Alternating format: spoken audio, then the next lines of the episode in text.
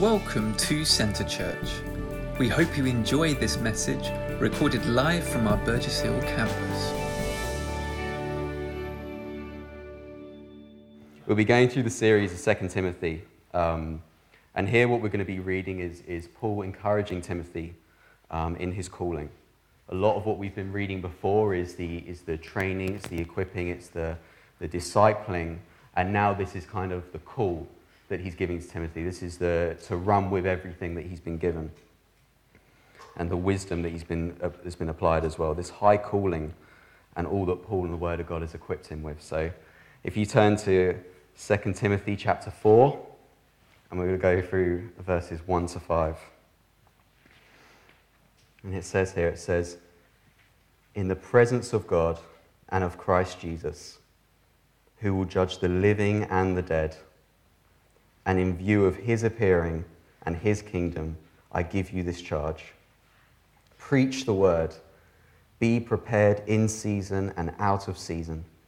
Correct, rebuke, and encourage with great patience and careful instruction.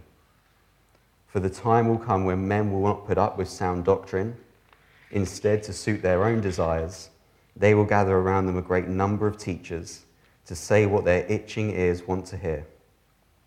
They will turn their ears away from the truth and turn aside to myths.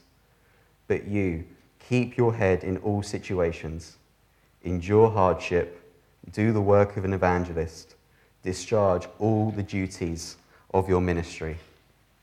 So, here again, this is Paul kind of actioning and, and commissioning Timothy with everything he's been equipped with. And here we just I want to look at a few things in this. Pa- oh, all right, I thought that was a PowerPoint, but don't worry. I thought we'll go through um, a few things that um, has been instructed. Oh, we're good. Do you know, I, I, can take no credit for that. I literally did none of the work, so that's all on them. Um, but yeah, we're going to just look at a few things in here that Paul uh, instructs Timothy. And the, and the first thing is, is, is just at that beginning of verse 1, it says, In the presence of God and of Christ Jesus. That for us in our lives, this is our audience, that we have an audience of one. And who your audience is will impact what you do. If you're a, if you're a teacher, you'll adjust the lesson depending on the year group you have. If you're you know, at Christmas when you give gifts, who you, the gift that you give to someone depends on who the person is that's receiving it. And if you're a politician, you'll adjust the message in terms of who's in the room. And, it's, and likewise for us in our lives, what we do is kind of a, is a result of who is around or who we are doing it for. And here Paul is saying to Timothy that it is always in the presence of God and of Christ Jesus, that that is our audience always. And this is why in Colossians 3 it says, it says, Whatever you do, whether in word or in deed, do all in the name of the Lord Jesus, giving thanks to God the Father through him. That your greatest calling and the greatest ministry is the ministering to Jesus himself. It's why the Bible says that throughout the Old and New Testament, the Bible would say that God is building a kingdom of priests. That the main function of a priest was to commune to God. It was in prayer, it was in worship, in obedience and reverence to Him. The, the, the, the primary ministry was the ministering to God Himself. And this is what Paul's saying. It's saying in the presence of God, in it, unto Him. This is our high call. That loving and serving Jesus comes before everything else that it's the great commandment that Jesus gave. And if you remember in the gospel, in the story of Mary and Martha, when, when Martha is working and, and busy and complains to Jesus about it, that Jesus says that only one thing is needed, and Mary has chosen the best part. That the, be- the necessity that Jesus talks about is Him Himself. And that is, our, that is our upward call, that is our great calling. You see in, the, in verse 2, it says to, to preach the word. This is to preach Jesus himself. He is the living word of God. You can't preach the word without preaching Jesus. As Tyler preached last week in the, in the previous chapter when we were talking about the, the sanctity of the word and the power of it, you know that all scripture is God breathed. And the command before God here is to declare the words and the desires of God Himself. Not just our word, but the word. And this is to preach the, the pure and undefiled word of God. which has life and life abundantly because it is Jesus.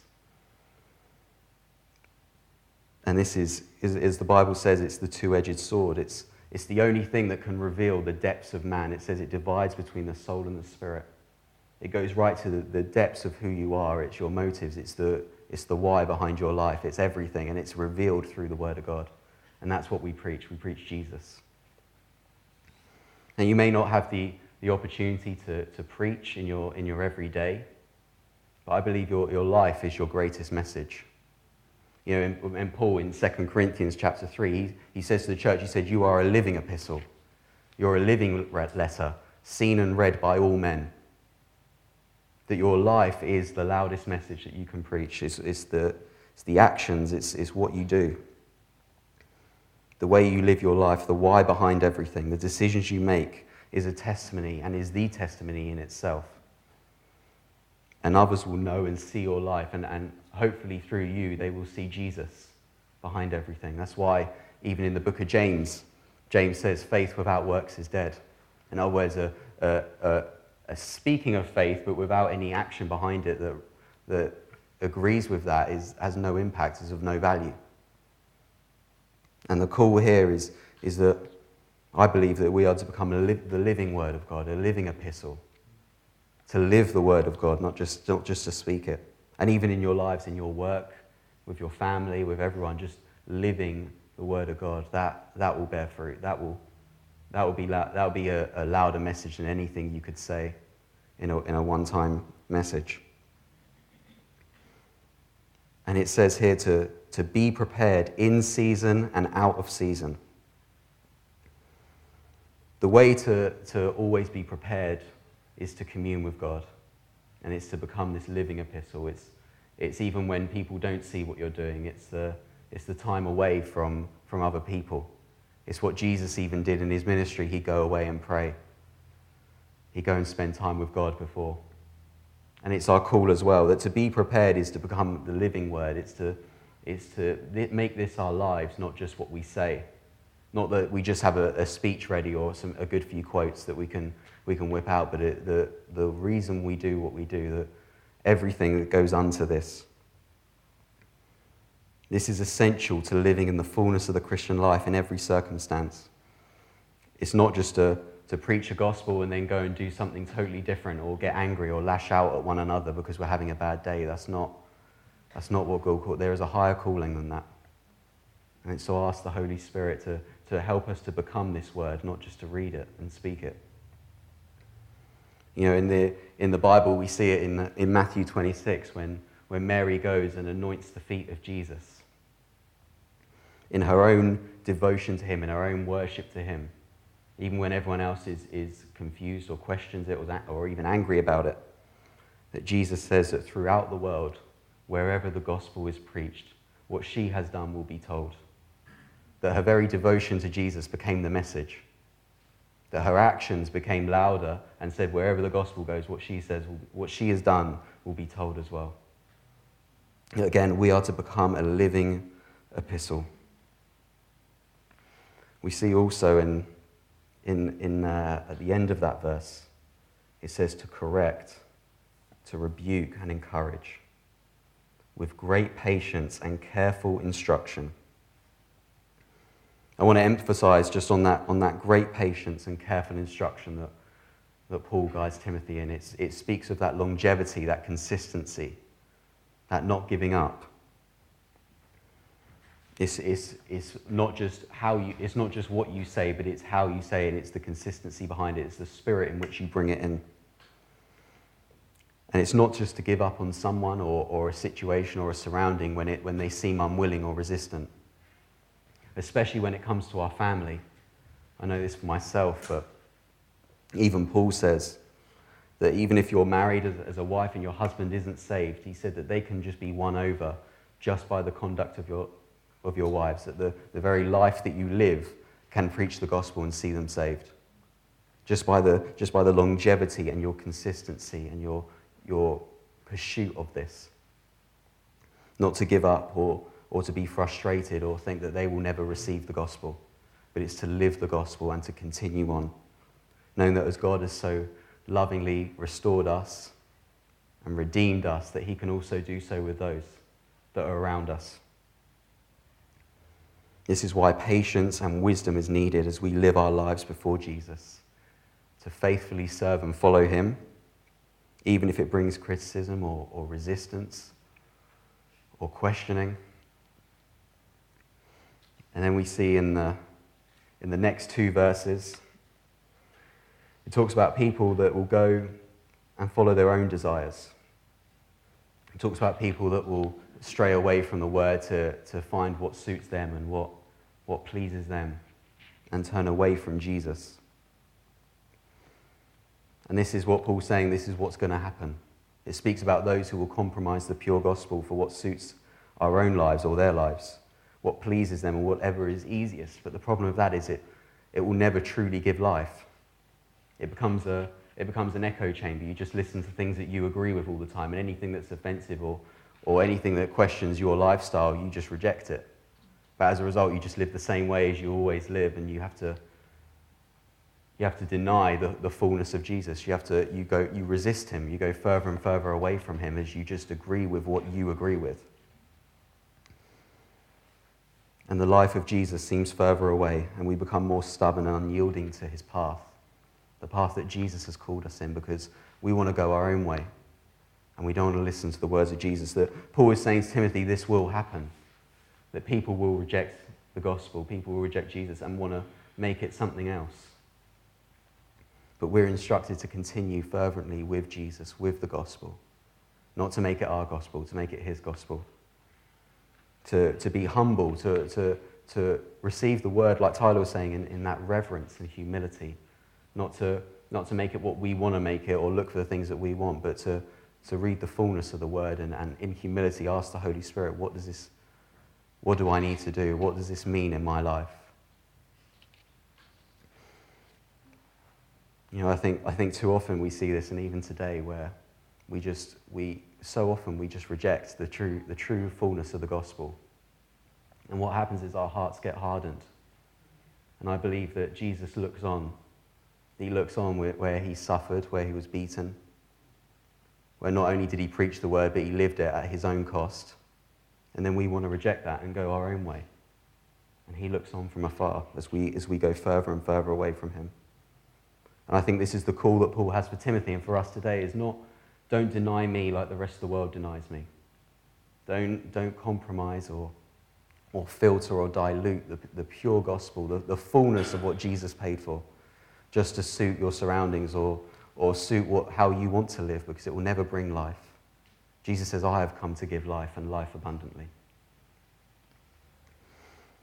You know, for us, I, I believe this doesn't just happen for unbelievers, but I believe it happens in, in the church as well sometimes. And uh, for, for myself, as a, as a personal testimony and a, and a conviction that God brought me, I, I probably grew up in a, in a generation or an era in the Western world as, like a, as a broad stroke, nothing against anyone, but as a broad stroke, I believe that the, the identity message was preached and is preached, and it is, a, it is a vital message. But what God convicted me of was sometimes we preach the identity message at the cost of Jesus himself. And as, as, as needed as that is, oftentimes we leave Jesus out of it. And we use this, this identity message that speaks the language of the Word of God, but ends up always just being about self. It never talks about Jesus anymore. We, we, end, up, we end up substituting the blood of Jesus with, with empowerment. We end up changing the cross to, to how to pursue our dreams.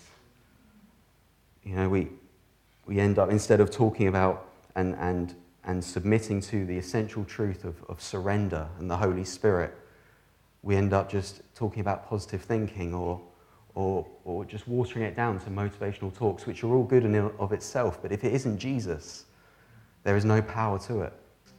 It cannot, you know, what we end up with having sometimes, I feel, is, is we end up with a glorified TED talk. And TED talks are great. I know people have done TED talks, but there's no life in that. There's no power in that. It's, a TED talk can't save the soul. A TED talk can't redeem us from sin. A TED talk can't bring us closer to Jesus. No motivational message can do that. I remember a few years back, I was speaking to someone who wasn't a believer, and I was speaking to them about Jesus. And they said to me, they said to me, why do I need Jesus? I remember in that time a few years ago, my mind went totally blank. It was like I knew about salvation, I knew about the pros and the benefits of being a Christian, I knew about the add ons. But when he asked me that question, it was like I, I, had nothing there. It was like I was caught in headlights. And all of a sudden, it was like, what, what is this all about? I've made it all about these other things, and Jesus is, is just looking on from afar. And that's, that's the true conviction of my heart. That's what God has, God has been speaking to me, but that Jesus must be preached. That Jesus must be preached, and it must be about him. You know, like in Romans 11, it says that from him and of him and to him are all things. That to him are all things, that everything is to Jesus. And I don't, I, I don't want to push Jesus aside or forget about him. That it must, the re, you know, even with the identity message, the reason we are righteous today is because we stand in the righteous one. It's his identity that we have today. And, and as powerful and as needed as the identity message is, it can't be separate from Jesus. And then we go to, to verse 5 here. He talks about that and then he contrasts it with this. He says, But you,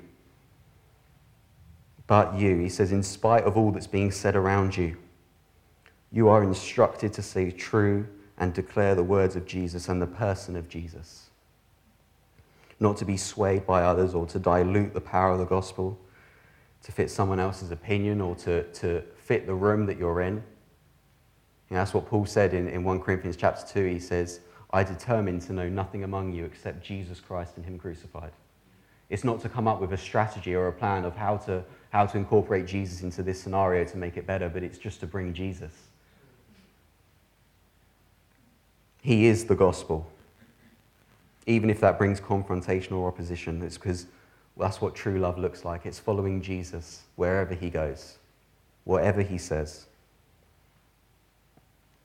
And then you see in, this, in that last verse, he says to, to keep your head in all situations, to endure hardship, to do the work of an evangelist, to discharge all the duties of your ministry. And that's where, where Paul is the final command is now go. As you've been equipped, now go. Now run with the message that I've given you. Run with the gospel. Run with the word of God. Here he says here is to, to do the work of an evangelist.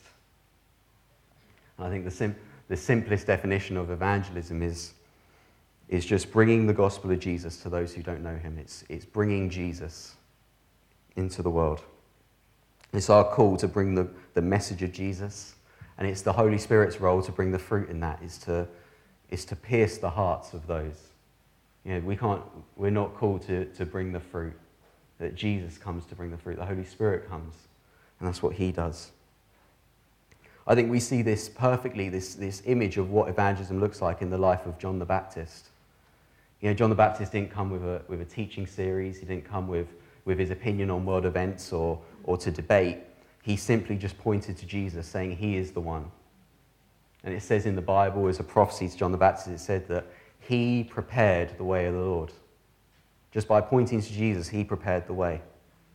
You know, that's what we do today. We, that is what evangelism is. We point to Jesus, and then God comes in. And the Holy Spirit comes in. He touches the hearts of those who hear. He convicts. He encourages. He saves. He redeems. He heals. That's what we do, that we simply point to Jesus and then the Holy Spirit comes and does the rest in only the way that He can. It's, it's our job to be faithful, and it's, and it's God Himself who brings the fruit. It's never, it's never us, it's never our responsibility to be fruitful. That we just follow Jesus in obedience, and He brings the fruit. And that's what I just wanted to, to preach here in, in, in what God was saying is is that it's our high calling to minister to Jesus. That in everything that we do, it's always unto the Lord, it's always unto Jesus in everything we do. And that we become the gospel. It's that we become the living word, the, li- the, the living epistle seen and read by all men. That we go and declare Jesus, we bring Jesus to, to those who don't know him yet. And we let God touch their hearts. We let God do what he does as we faithfully trust and have faith in Him. You know, that's what it says in the Great Commission. It says that God would confirm the word with signs and wonders, that we bring the word, we bring Jesus, and God confirms it. Thank you for watching this week's message. For any more information or to find out more of what we do as a church, you can contact us at info at centrechurch.uk or check out our website at www.centre-church.uk.